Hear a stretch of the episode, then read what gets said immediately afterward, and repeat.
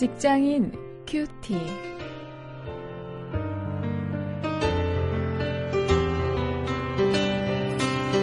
여러분 안녕하십니까? 1월 30일 오늘도 계속해서 창세기 31장 1절부터 16절 말씀을 가지고 오늘은 어제도 잠시 이야기 나눈 평생 직업에 대해서 함께 말씀을 묵상하십니다. 오늘 묵상할 말씀의 제목은 떠나야 할 때를 알아야 한다입니다.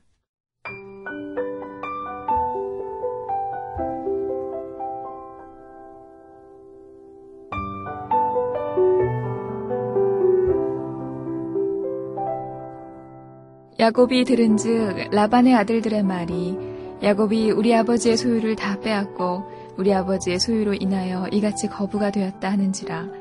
야곱이 라반의 안색을 본즉 자기에게 대하여 전과 같지 아니하더라. 여호와께서 야곱에게 이르시되 네 조상의 땅 네 족속에게로 돌아가라. 내가 너와 함께 있으리라 하신지라.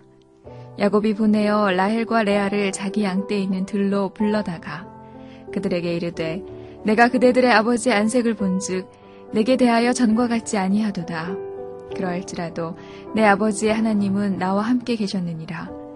그대들도 알거니와 내가 힘을 다하여 그대들의 아버지를 섬겼거늘 그대들의 아버지가 나를 속여 품삯을 열 번이나 변역하였느니라. 그러나 하나님이 그를 금하사 나를 해치 못하게 하셨으며 그가 이르기를 점 있는 것이 네 삭시 되리라 하면 온 양떼에 낳은 것이 점 있는 것이요. 또 얼룩무늬 있는 것이 네 삭시 되리라 하면 온 양떼에 낳은 것이 얼룩무늬 있는 것이니. 하나님이 이같이 그대들의 아버지의 짐승을 빼앗아 내게 주셨느니라.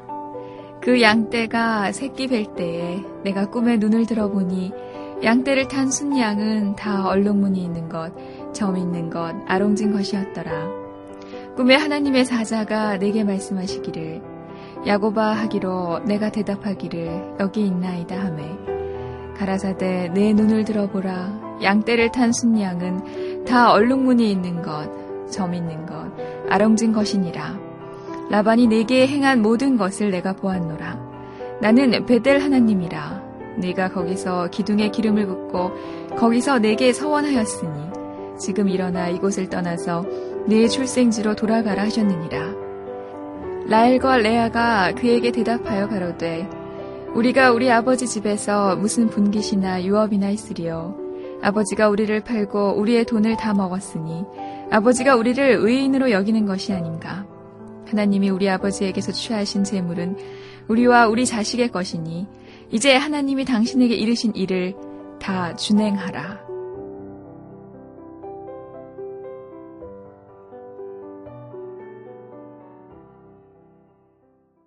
직장 생활을 하다 보면 떠나야 할 때가 있습니다.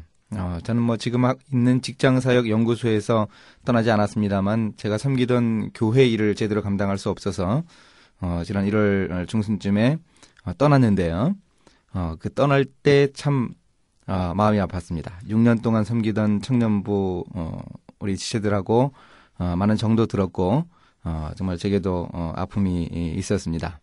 아, 그러나 이 떠나야 할 때를 아는 지혜가 참 중요합니다. 이 직장 생활을 하다 보면 피치 못하게 그 직장을 떠나야 할 때가 있죠. 또 정리해고가 이미 우리 사회에도 익숙해져 있습니다만 도저히 함께 있지 못할 경우가 있습니다. 함께 직장 생활을 하지 못하게 될 어, 그런 여건과 상황이 어, 있다는 것 어, 여러분이 잘 아실 것입니다.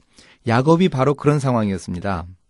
이 야곱과 라반은 서로 감정이 상할 대로 상해 있었고 그것이 돈 문제와 연관되어 있어서 아주 얽히고 설킨 문제를 쉽게 풀 수가 없었습니다. 그런 상황에서 야곱은 꿈을 통해서 어, 하나님께서 주시는 어떤 확신을 얻었고 또 떠나야 할 상황도 되었다고 생각을 했습니다. 우리가 이렇게 내가 이 직장에서 떠나야 한다. 내가 직장에서 함께 동료들과 함께 일하지 못하겠구나. 아, 지금이 바로 떠나야 할 때다. 이런 결정을 내리는 것은 뭐 우리가 쉽게 할 수 있는 일일 것입니다. 어, 그러나 중요한 것은 그렇게 떠날 때 떠나더라도 좋은 관계 속에서 관계를 유지하면서 떠나는 것이 참 중요합니다.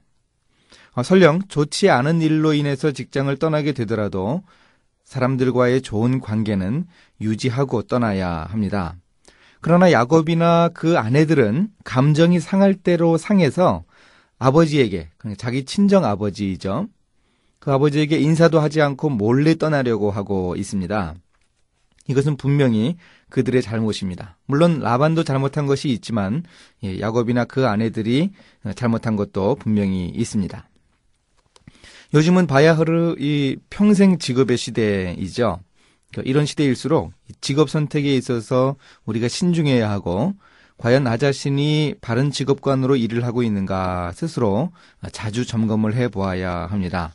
골로새서 3장 23절 말씀에서 무슨 일을 하든지 죽게 하듯 하기만 하면 사람에게 하듯 하지 않고 주님께 하듯이 그렇게 일하면 우리가 바람직한 평생 직업을 가지는 것이죠. 오늘 내가 어떤 직업을 가지고 있더라도 그 직업을 통해서 하나님이 원하신 바는, 원하시는 바는 바로 주님께 하듯 하는 것입니다. 그런 의미에서 여러분은 평생 직업을 가지고 있습니까? 한번 우리들 자신의 모습을 생각해 보면서 오늘도 우리의 일을 어, 잘 감당할 수 있기를 바랍니다. 이제 묵상한 말씀을 가지고 실천거리를 찾아보겠습니다. 아, 나의 평생 직업이 무엇인가 한번 좀 생각을 해보죠. 현재의 직업일 수도 있고 또 그렇지 않을 수도 있습니다.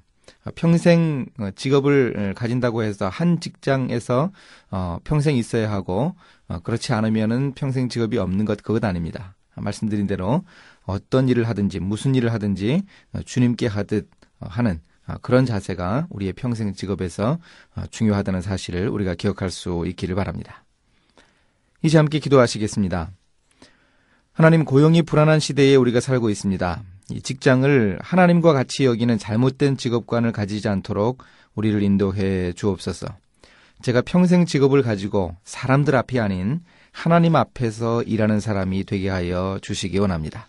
예수님의 이름으로 기도했습니다. 아멘.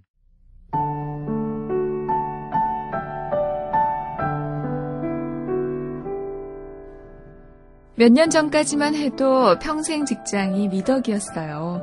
젊은 날 입사한 직장에서 한평생 일하다가 은퇴하면 회사는 그 사람의 노후를 보장해 주는 것이지요. 그러나 그런 식의 평생 직장 개념이 성경적 직업관은 아닙니다. 어쩌면 사무라이 직업관이라고도 할 수 있을 것입니다. 일본 영화 철도원이 그것을 잘 보여주죠.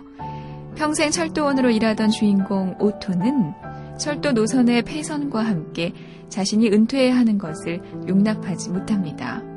그는 평생 일해온 철도 일 외에는 다른 일을 하면서 사는 것을 생각할 수 없다고 말합니다. 그래서인지 그는 결국 눈이 많이 온 날 플랫폼에서 죽지요. 자살한 것입니다. 이것이 바로 사무라이식 직업관입니다. 성경적 직업관은 결코 아닙니다.